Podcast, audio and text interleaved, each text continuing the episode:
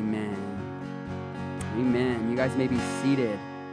And if you have your Bibles this morning, turn to Luke's Gospel, chapter 8.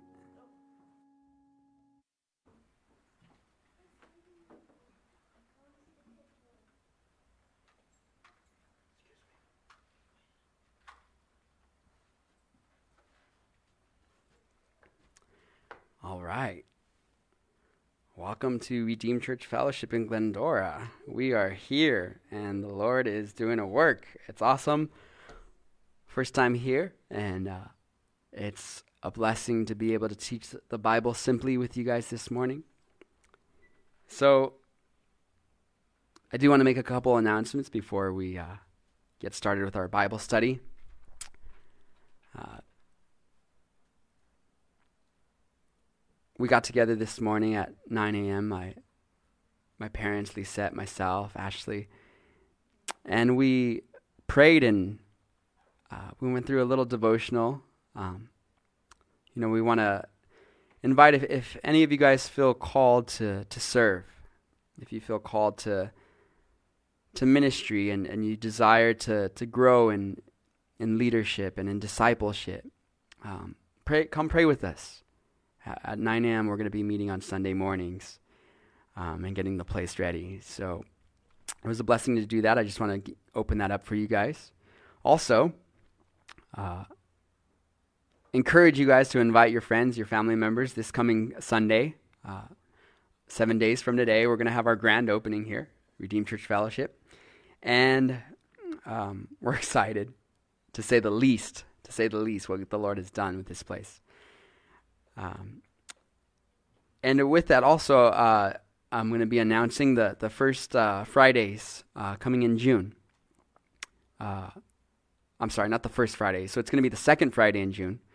Uh, we're going to be starting a men's fellowship here on Friday nights at 7 o'clock. And uh, we invite the men to come out and to, to grow as leaders of their household, as leaders of their work, their families. Um, come out and, and, just see what the Lord wants to say to you guys. So that's uh, Friday nights coming up on the second Friday of June. And with that, uh, we're going to continue in our Gospel of Luke, Luke chapter 8. Beginning with verse 40, I want to read the portion of, of Scripture to you that we're in so we can get a picture, the whole picture of what Luke wanted to document for us. If you guys remember, Luke was a physician, he was a doctor. So, being a doctor, he was keen on note taking. He had to be a good student, and he also had to be uh, someone who looked at the science of things, of how the body worked, how it functioned. And so, something I recognize in, in Luke that when he documented events and accounts as they, they happened, he was detailed. In fact, Luke is one of the gospel writers has so many accounts that Mark, Matthew, and John didn't record. And Luke would go and get eyewitness testimony from Mary and from some of the other disciples and would document these miracles that happened. One of the, the miracles that he documented is what we're going to be studying on today. It's the healing of Jairus' daughter and the healing of the woman who was sick for a long time. Beginning in Luke chapter 8, starting with verse 40. It says, So it was when Jesus returned, and the multitude welcomed him, for they were all waiting for him. And behold, there came a man named Jairus, and he was a ruler of the synagogue, and he fell down at Jesus' feet and begged him to come to his house, for he had an only daughter, about twelve years of age and she was dying. But as he went, the multitudes thronged him. Now, a woman, having a flow of blood for twelve years, who had spent all her livelihood on physicians and could not be healed by any, came from behind and touched the border of his garment, and immediately her flow of blood stopped. And Jesus said, Who touched me?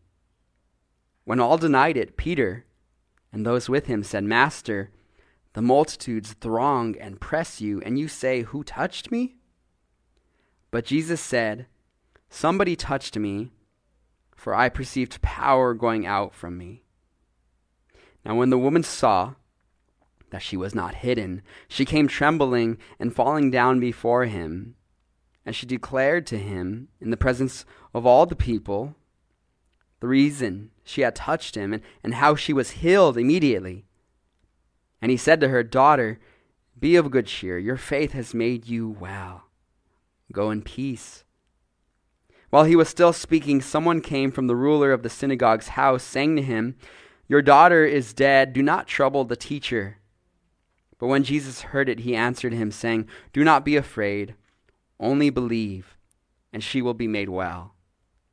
When he came into the house, he permitted no one to go in except Peter, James, and John, and the father and the mother of the girl. Now all wept and mourned for her. But he said, Do not weep.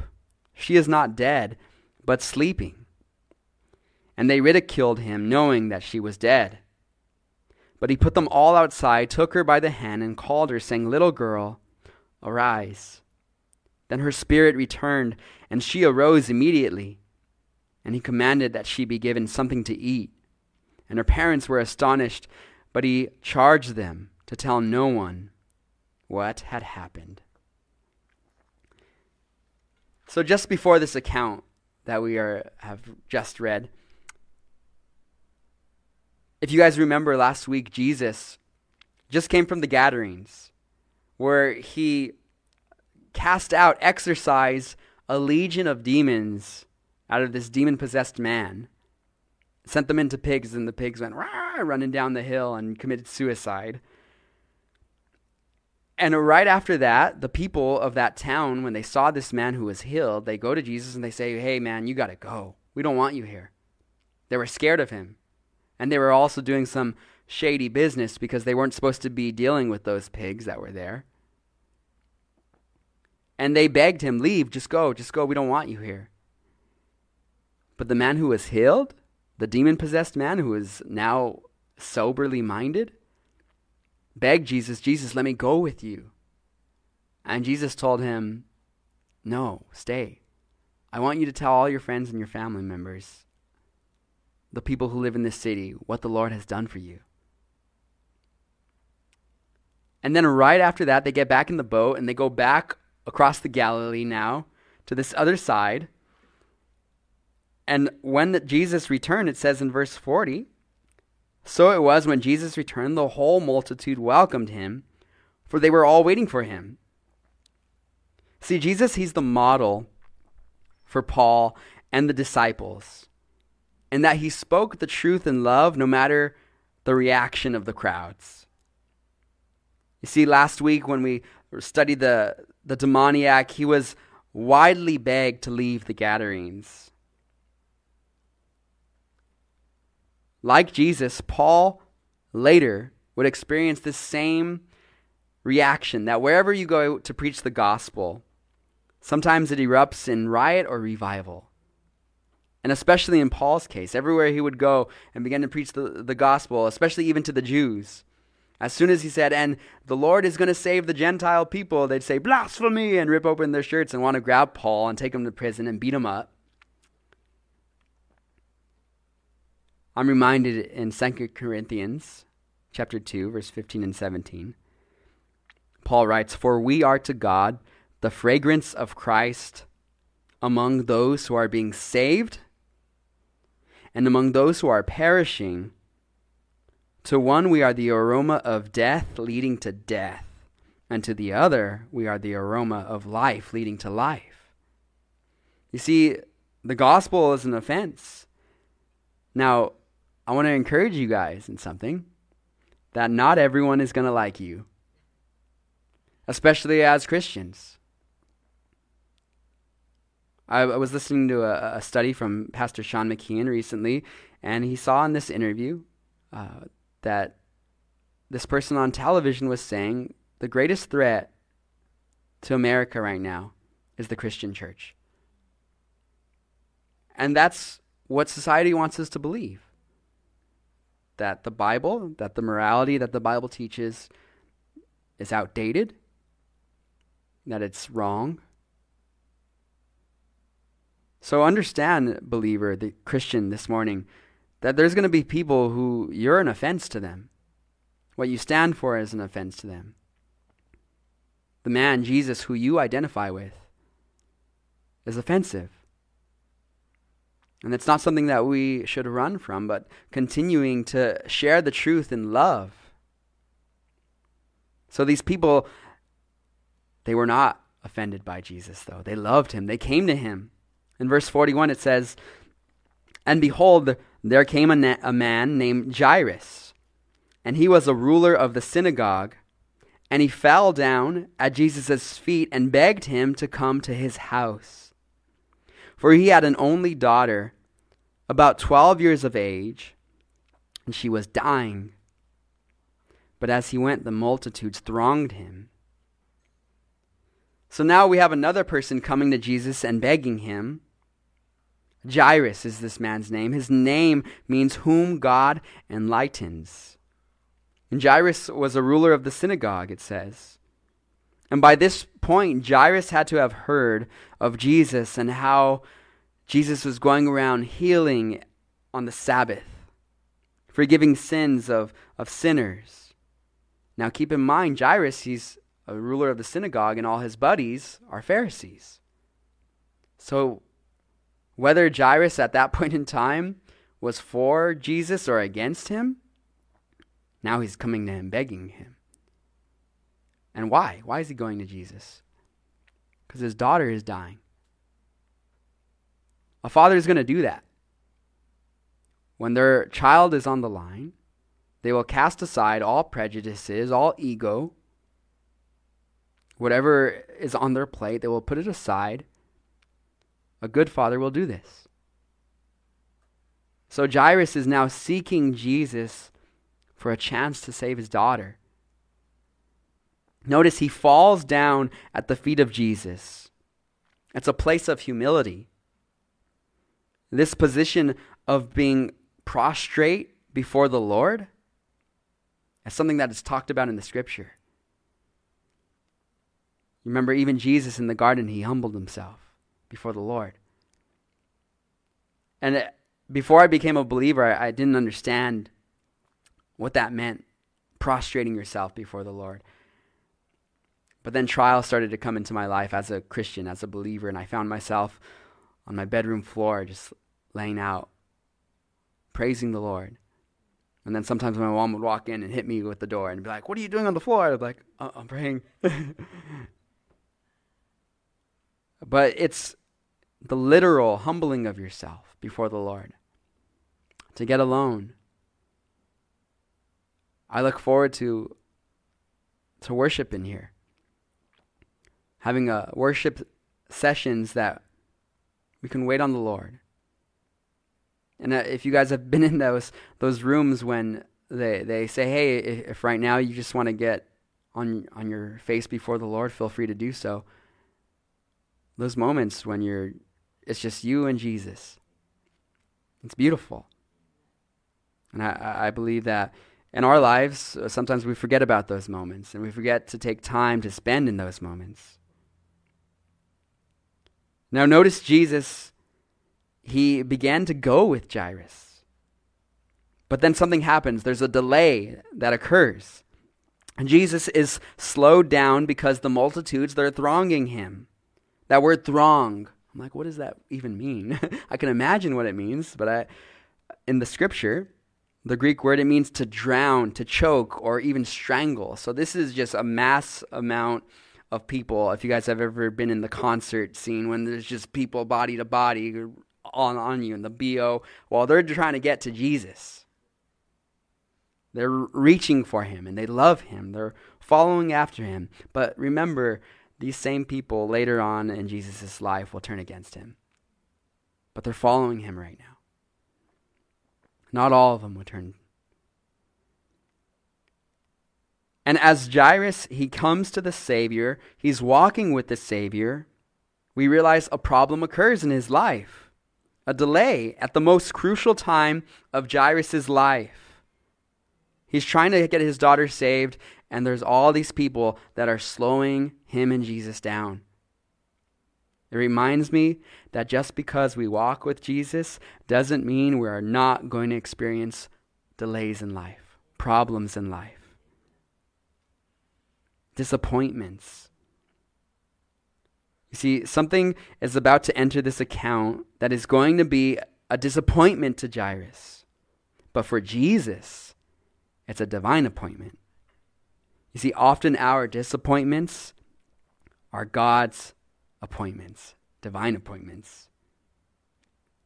You see, when I was dating Lisette back there, the camera girl, I told her, I want to start a church in Glendora. And then, you know, we were dating and we tried starting a church in Glendora 2020. January, we started up the place. We were all excited. We got the youth center going, and then boom, COVID. Everything shuts down. Mm-hmm. We kept going at my parents' house. Thank God for them. But I wanted to start a church in Glendora, and God said, No, you're going to start a family. Here's your wife. You see, then, while we were engaged and saving, I totally said, Hey, Lisa, I, I want to buy a house. And she was like, well, I don't know if we're going to be able to. And I said, no, the Lord, faith. Said, faith. But then God said, no, you're not going to buy a house right now. You're going to start a church in Glendora. See, God knows what He's doing. Trust His timing, wait on the Lord, and be encouraged when God sends you a delay because He knows what's best for us. Jairus has to learn this in this account. He's looking at the crowds and he's like, My daughter, we need to go. We need to save her, Jesus. But something happens that stops Jesus. Though Jairus is there with him, he's like, Yeah, I'm going to go with you. Jesus is stopping. In verse 43, we read on. It says, Now a woman having a flow of blood for 12 years, who had spent all her livelihood on physicians and could not be healed by any, came from behind and touched the border of his garment, and immediately her flow of blood stopped. You see, in this culture, if a woman was having her menstrual cycle, if she was bleeding, it meant that she was unclean ceremonially. And she would not be able to enter the synagogue now imagine this woman lived like this for 12 years. And this would have resulted in the loss of being able to go to the synagogue and the loss, possibly, of even having a relationship with her husband. Maybe no one wanted to, to be with the woman who had this. And many times, if you had this kind of problem, people assumed that it was because of some sort of sexually transmitted disease. Ceremonially, she could not be touched, and she was probably even anemic and weak because of the flow of blood. And when you look at that text in verse 43, it says, a flow of blood for 12 years. That's a long time. In fact, why don't you guys say this with me? That's a long time, okay? It's a long time. This woman had given up her life and her livelihood in the pursuit of being made well by doctors, all to no avail.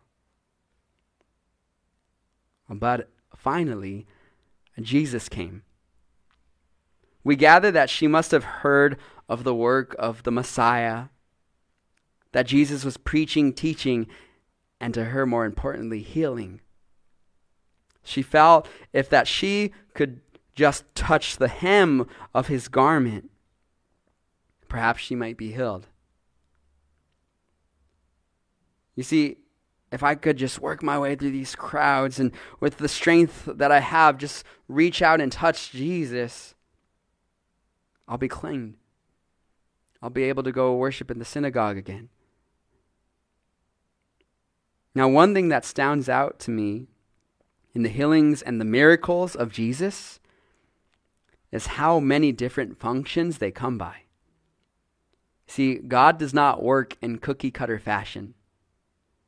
He uses endless methods to minister to his children. With this woman, it was just by the touch of Jesus' garment. But you guys remember with the blind man, he got some dirt on the floor, he spit and rubbed the, his spit and the dirt together to make some clay, and then he rubbed it on the guy's eyes. And then slowly the guy started to be able to see. That's an interesting one, right? Never again, I don't think, in the history of man did that probably happen. Who knows? For another, with some of them, he simply touched their hands, and others, like the centurion's servant, he simply spoke the word. He said, Go, your servant is healed. And all this was done through faith. You see, our God is a healer. He has a name, the Lord Jehovah Rapha, the Lord our healer. Now, sadly, there is doctrines that proclaim that if you're not healed, that it's because of a lack of faith. And if you claim healing over yourself by your faith, the sickness must depart. And if it doesn't leave, it's because your faith is weak. Now, this is a, a, a sad trap that I feel sometimes believers fall into. And I even know some have walked away because they felt that their close fellowship with Christ was based on, on healing or not. Now, in John chapter 9, verse 1 through 3, if you guys remember, when Jesus and the disciples they saw a man who was blind from birth, and the disciples asked him, saying, Rabbi, who sinned, this man or his parents, that he was born blind? And Jesus answered, Neither this man nor his parents sinned, but the, the works of God should be revealed in him. See, it wasn't about sin, it wasn't about wrongdoing. The Lord had an appointment for this blind man. Again, Paul in 2 Corinthians chapter 12, verses 7 through 10, he complained about this infirmity that Satan had brought upon him. He says, A thorn in the flesh was given to me, a messenger of Satan to buffet me, lest I be exalted above measure. Concerning this thing, I pleaded with the Lord three times that it might depart from me. And he said to me, My grace is sufficient for you, for my strength is made perfect in weakness. Then Paul says, Therefore, most gladly I will rather boast in my infirmities, that the power of Christ may rest upon me. Therefore, I take pleasure in infirmities, in reproaches, in need, in persecutions, in distresses, for Christ's sake. For when I am weak, then I am strong. See, we look forward to the promise of God that He is going to ultimately heal us fully and completely one day. In Revelation 21, verse 4, it says, And God will wipe away every tear from their eyes. There shall be no more death, nor sorrow, nor crying. There shall be no more pain, for the former things have passed away. You see, Paul was martyred on the side of a road, beheaded. And we could think, well, God, where were you when that was taking place? He was in the same place that he was when Jesus was on the cross and he was watching him. You know, with martyrs, they're joined with their Heavenly Father in those moments as they experience the pain. Some have even been recorded to be singing worship songs as they're being martyred. But Jesus, when he was up there on the cross, he cried out, Father, why have you forsaken me? As he took on the sins of the entire world. It was for a moment. And we were all forgiven. And then he was taken, buried in a tomb, resurrected on the third day, given a new life. This is why we know God is a healer.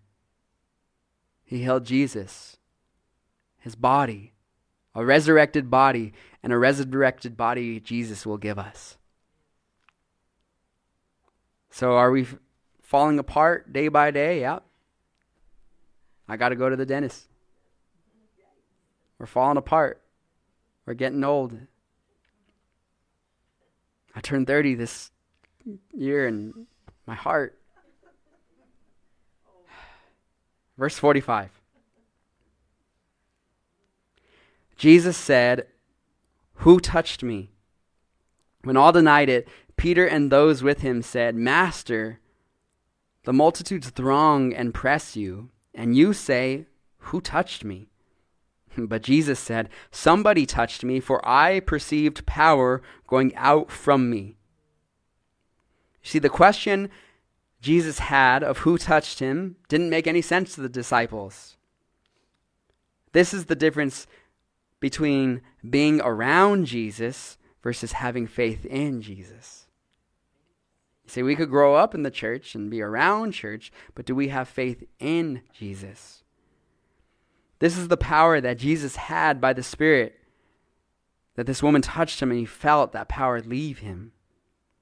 Remember that Jesus was born of the Spirit, he was filled with the Spirit, he was driven by the Spirit, and was working by the power of the Holy Spirit. See, this is the power the Holy Spirit has in the life of not only Jesus, but in you, the believer. Jesus told his disciples to wait in Jerusalem. He said, Wait, before you guys go out and start ministry, wait for the Holy Spirit. Go into to Jerusalem, and I'm going to send the helper, the Parakletos is the word.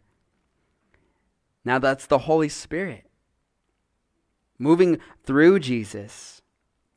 You see, the Holy Spirit has three positions in a person's life. Before the person is saved, the Holy Spirit comes alongside them and starts convicting them of sin. He starts saying, Hey, there's, there's truth out there in the world. Jesus loves you. And and that sinner's like, Man, I just feel like God is, is calling me to him. And then has that conversion experience and says, All right, Jesus, God, I want you in my life. So, first, the Holy Spirit is alongside that person to convict them. And then the Holy Spirit enters that person. They're saved, they're sealed, but then there's the third position. That's the upon experience. That's when the Holy Spirit is, overflowing into that person and then begins to flow through that person to minister to someone else. Even Jesus experienced the upon experience. Remember, he even said, I of myself can do nothing except what the Father grants me. That's Jesus, the God man, saying that he needs his Father. He needs to follow the will of the Lord. In verse 47, now when the woman saw that she was not hidden, she came trembling, and falling down before him, she declared to him, in the presence of all the people, the reason she had touched him, and how she was healed immediately.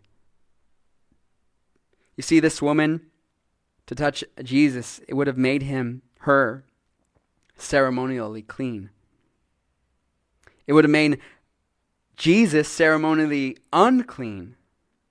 But she had faith that it would make her well, and all she did was reach out for that point of activation. You see, sometimes we need that.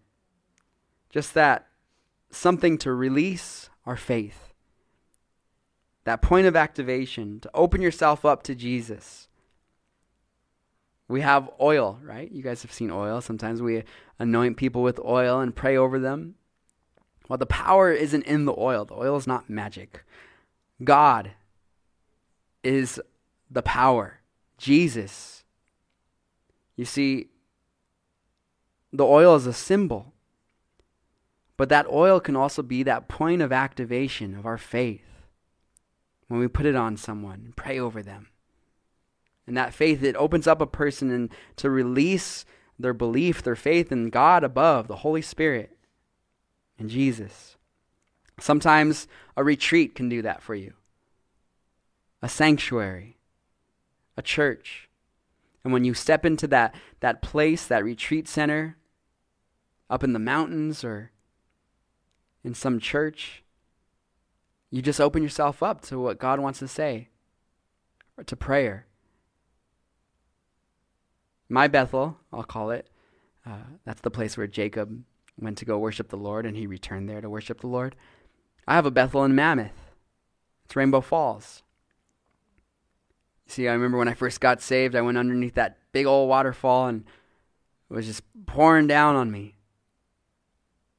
And I remember just the Holy Spirit telling my, my heart, in a sense, that that was so small in comparison to the grace that He wants to pour on me. That His grace was so big, flowing like a waterfall, and I was just under it. Howard got to go on there too. He was like whoosh with the water on him and the GoPro. But sometimes we need those little retreats, those getaways, to be able to open ourselves up to direction from the Lord, to see where Jesus, where God would lead us. And this woman saw that if she could just touch that garment, that would be her point of activation. She just wanted to touch it. In verse 48, and he said to her, Daughter, be of good cheer. Your faith has made you well. Go in peace. You see, she wasn't healed because of a work that she did, she was healed by faith. That's the, one of the biggest lessons of the Bible is that it is faith through which we are saved. In Hebrews chapter 11 verse 1 it says faith is the substance of things hoped for the evidence of things not seen.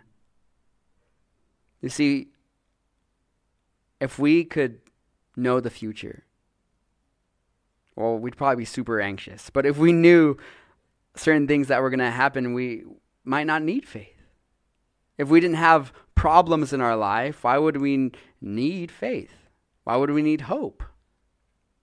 But pain and trials in our life, they bring out faith. I was listening to an astrophysicist recently, not a believer, uh, Neil deGrasse Tyson, talking about evidence, talking about how by searching and making tests that we can determine whether something exists or not. And he gave this exa- example, an illustration, and I, I, I agreed with him actually in his statement. He said if he wanted to find out if there was a bear that was in a cave, and he before he went into the cave, so he watched the cave for days and put food out in front of the cave and markings so that and tripwires so that way he could determine whether there was a bear in the cave or not. And after weeks of, of studying, never saw any animal or life going in or out of that cave he would say he's determined with enough evidence that there is nothing in the cave. And I agree to a point. But you see, either way, he's taking a step of faith into that cave. Now, I relate that to my salvation, to Jesus, our God. You see, I've seen enough evidence that I know I don't have enough faith to be an atheist.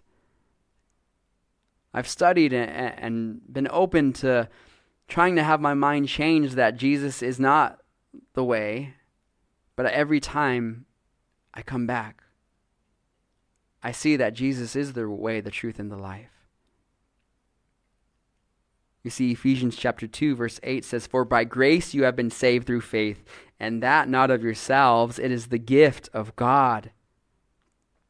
Even Abraham, in Hebrews 11, verse 17 and 19, it says, By faith, Abraham, when he was tested, offered up Isaac. And he who had received the promises offered up his only begotten son, concluding that God was able to raise him up even from the dead. You see, by faith, Abraham did this. And because of this, in Romans chapter 4, verse 20, Paul writes, He did not waver at the promise of God through unbelief, speaking of Abraham, but was strengthened in faith, giving glory to God, and being fully convinced that he had promised that he was also able to perform. And therefore, it was accounted to him for righteousness. You see, before Abraham was given the ceremony of circumcision, God counted him to be righteous. Why? Because of faith. Faith was always the reason why people were saved, even before Jesus came to be. Before he walked on this earth and was crucified and resurrected, people were still saved by faith. Yes, they had the animal sacrifices, but that was all done in faith. When Moses was before the Israelites saying, All right, we're going to kill the sheep, and you're going to put the blood on your house, and then the angel's going to go out and kill all the Egyptians, but it's not going to hurt us. Don't worry. You had an option at that point. Okay, do I believe this guy? Do I put the blood on my doorstep? Or do I say, forget about it? I'm just going to hang back in my house tonight. No. What did they see, though, before that? They saw the 10 plagues, right? And as all the plagues came and went, their faith grew. After trial, their faith grew. After trials in your life, God is going to test your faith. You see, you can't have a testimony without test. In verse 49, while he was still speaking, someone came from the ruler of the synagogue's house and sang to him, Your daughter is dead. Do not trouble the teacher. But when Jesus heard it, he answered him, saying, Do not be afraid, only believe, and she will be made well. See, I believe this is the word of the Lord. You see, the world is telling you that your hope is gone, your dreams are dead. But Jesus says, don't be afraid, believe. The world is going to tell you look, your finances, they're not there. Your family, destroyed. Your health, it's failing. Your work, you're, you're losing it. The ministry is over, and your pursuit in life is done. And Jesus says to you this morning, don't be afraid. Believe. In verse 51. When he came into the house, he permitted no one to go in except Peter, James, and John, and the father and mother of the girl. Now all wept and mourned for her, but he said, Do not weep. She is not dead, but sleeping. And they ridiculed him, knowing that she was dead. So we have Peter, James, and John, the three close disciples of Jesus. James and John were the, the sons of thunder. And Jesus, he puts out all the non believers first. He says, okay, look, we're going to put all the non believers outside. We're going to go, and I'm going to speak to this girl, and she's going to come to life. And back then, they had these mourners that they would hire. They would hire professional mourners the way that we have funerals and we have ceremony and, and sometimes there's music there. Well, they would hire people to come out to wail and to cry as a show of look how loved that this person was, that all these people are wailing and crying, and that was just something that was part of their culture.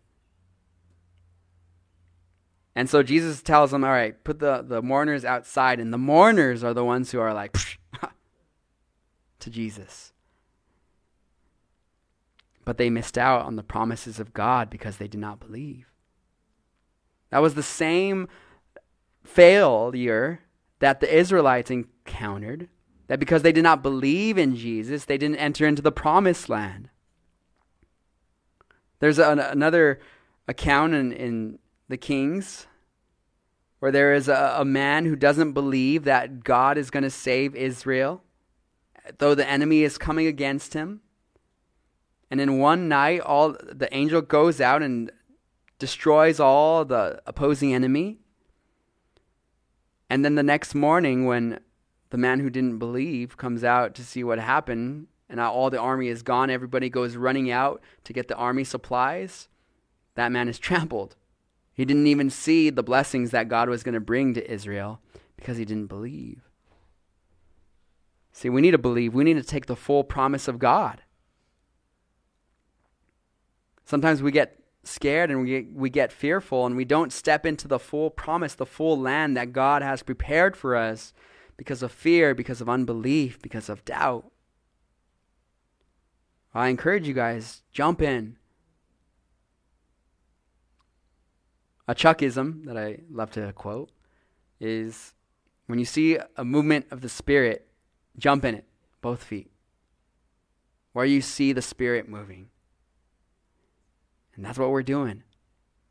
I encourage you guys, when you see the Spirit moving, jump in both feet. It says in verse 54 But he put them all outside, took her by the hand, and called, saying, Little girl, arise. Then her spirit returned. And she arose immediately, and he commanded that she be given something to eat. And her parents were astonished, but he charged them to tell no one what had happened. See, even Jesus was trying to keep his publicity a little bit on the DL because so many people were finding out about what he was doing and thronging him. And he calls her little girl, arise, that loving side of Jesus. The Spirit returns in her. In Romans chapter 4, verse 17, it says that God gives life to the dead and calls those things which do not exist as though they did. So you remember Jesus speaking to Mary and Martha after their brother had passed away. He told her, He said, Don't you believe that I'm going to resurrect him? She said, Yes, Lord, I, I believe that on that coming day that you will resurrect him. She's thinking of the future day when Jesus resurrects everyone. But Jesus says, I am the resurrection and the life. And I love that because I find my life hidden within Christ. I love that because when I hated my life, Jesus was my new life. And he did away with the old life. So we have things in our life that are, are troubling us. Jesus says, give them to him. And find that purpose filled life in Christ. Jesus works in so many different ways in so many different lives. As we just read, the woman who had the flow of blood for 12 years was in sorrow and in darkness for 12 years. And in contrast, Jairus watched his little girl for 12 years, the light of the life. Both needed Jesus. The woman came to Jesus secretly but Jairus came to Jesus publicly. The woman who had the flow of blood, her faith was met that the moment she touched Jesus. But Jairus' faith, it was stretched as he walked with Jesus. And both had their prayers answered. You see, you don't know what the person next to you is going through. We haven't walked in their shoes but you can pray for them. You could love them to the Lord and pray that the Lord would heal them, every part, so that we would see His glory in the lives of one another. Our God is a healer. We're living proof of it that we're here. So we want to praise Him for the work that He's done in our lives, for the healing of our, of our soul. You see, He died on the cross for our sins. Let's all stand.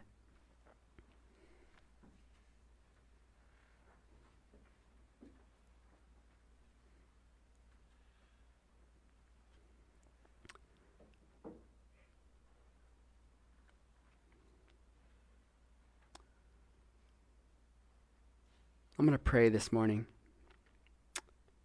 And if you need a touch of healing,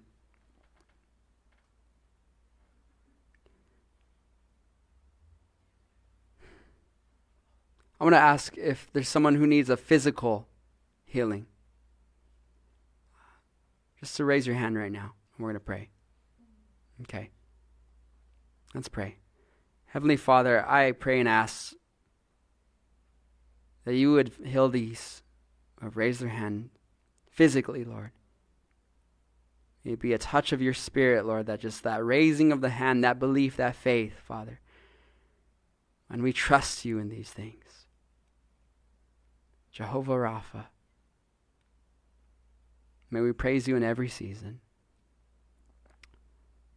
This morning, if you need healing and it's not physical,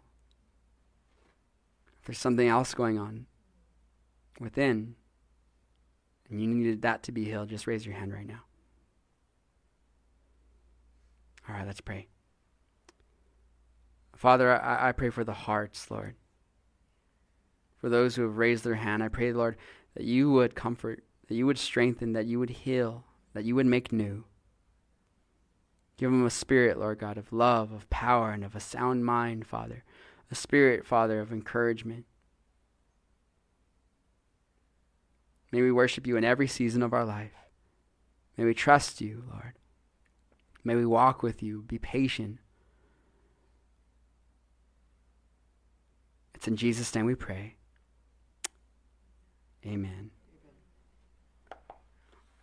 All right. I'm going to do one more song for worship tonight.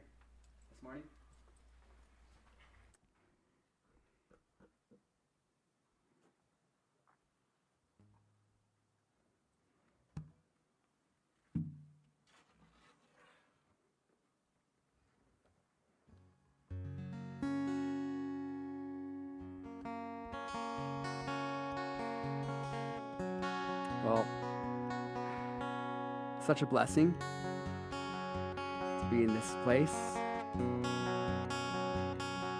So continue to jump in both feet where the Spirit leads. We pray one more time and we'll sing this last worship song. Heavenly Father, I pray for those, Lord, who are standing here now. Father, I pray you would continue to build them up in your love, your kingdom. Gift them with the Holy Spirit, Lord, to show them their spiritual skills, Lord. May they fine tune those things.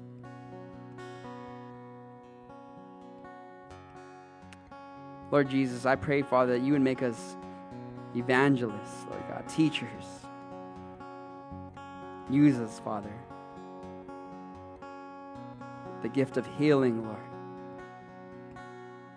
All for your glory.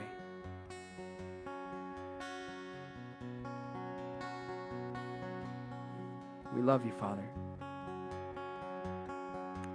We worship you. We thank you for sending your son Jesus to have a relationship with him. We can walk with you. We could talk with you.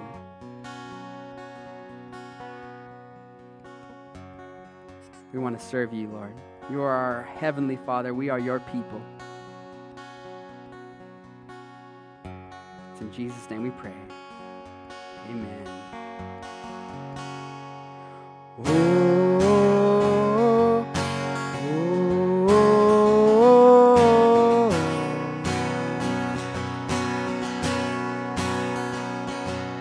He's coming on the clouds. Kings and kingdoms will bow down. And every chain will break as broken hearts declare his praise. Who could stop the Lord Almighty? Our God is the lion, the lion of Judah. He's roaring in power and fighting our battles. Every knee will bow before him. Our God is the Lamb, the Lamb that was slain for the sin of the world. His blood breaks the chains.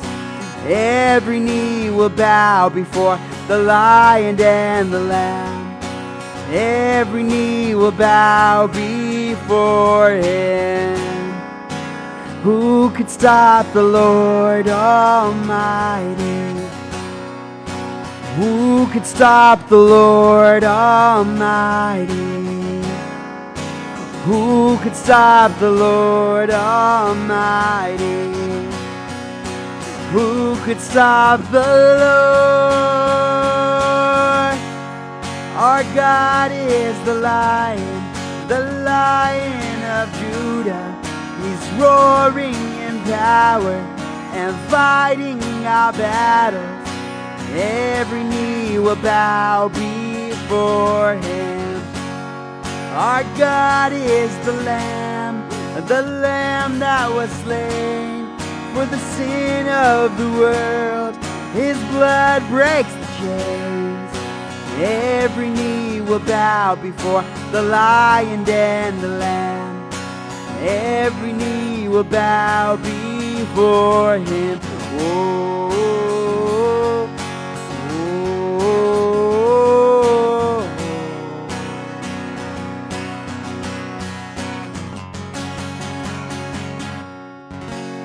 Be blessed. We'll see you uh, next Sunday for the grand opening. Invite all your friends, your family. Love you guys. God bless.